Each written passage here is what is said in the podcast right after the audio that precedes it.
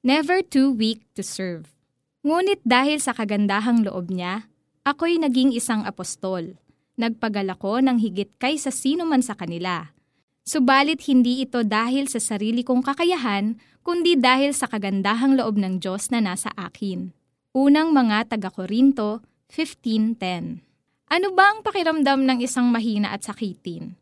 Yung tipong laging kulang sa timbang at nanghihina ang katawan sa kabila ng pag-aalaga mo sa sarili at pag-inom ng kung ano-anong vitamins at gamot, eh maririnig mo pa yung mga komento tulad ng payat mo naman o may sakit ka na naman. Worse, may magbibiro pa ng isang bulate na lang ang hindi pa pumipirma sa'yo. Naturally, kung sakitin ka, people will assume you're also fragile, kaya hindi ipinagkakatiwala sa'yo yung mga gawain that require strength. That makes you feel limited to try and do things that people healthier than you can do. But the good news is, you are never too weak nor too fragile nor too sickly to be used by God. You may have physical conditions, defects, deficiencies, and even life threatening diseases that may limit you, but God can use you despite these things. Paul, a missionary and an apostle of Christ, is a testament to this. Sabi niya sa mga taga-Galasya, Alam naman ninyo na kaya ko ipinangaral sa inyo noon ang magandang balita ay dahil nagkasakit ako. Mga taga-Galasya 4.13 Sa isa pang pagkakataon, nasabi naman niya sa mga taga-Korinto, Noong ako'y nariyan, ako'y nanghihina at nanginginig sa takot.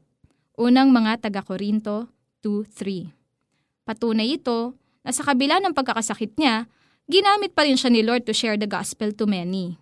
At alam mo ba na tatlong beses na hiniling ni Paul na alisin ni Lord ang isang kapansanan sa katawan na nagpapahirap sa kanya? Ikalawang mga taga-Korinto 12:1-7 Subalit ayon kay God, sapat ang biyaya niya at mararanasan ni Paul ang power ni God sa gitna ng kanyang kahinaan. Ikalawang mga taga-Korinto 12:9 kaya naman, sa kabila ng pagkakasakit at panghihina ng katawan, patuloy na nagpagal si Paul para sa pangangaral ng gospel.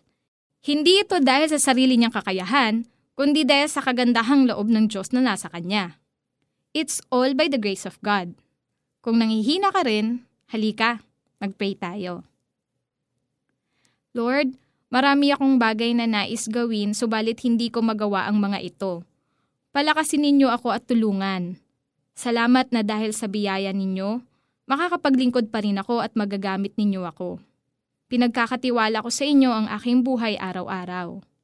Amen. For our application, ilista ang mga strength mo.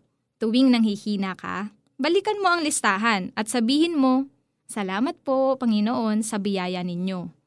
Subukan mo ring manood at makinig ng inspirational stories about people with disabilities like Nick Vujicic at Bethany Hamilton. Gamit ang prayer list, ipagpray ang mga taong may karamdaman at kapansanan. But by the grace of God, I am what I am, and His grace to me was not without effect. No, I worked harder than all of them. Yet not I, but the grace of God that was with me. 1 Corinthians 15.10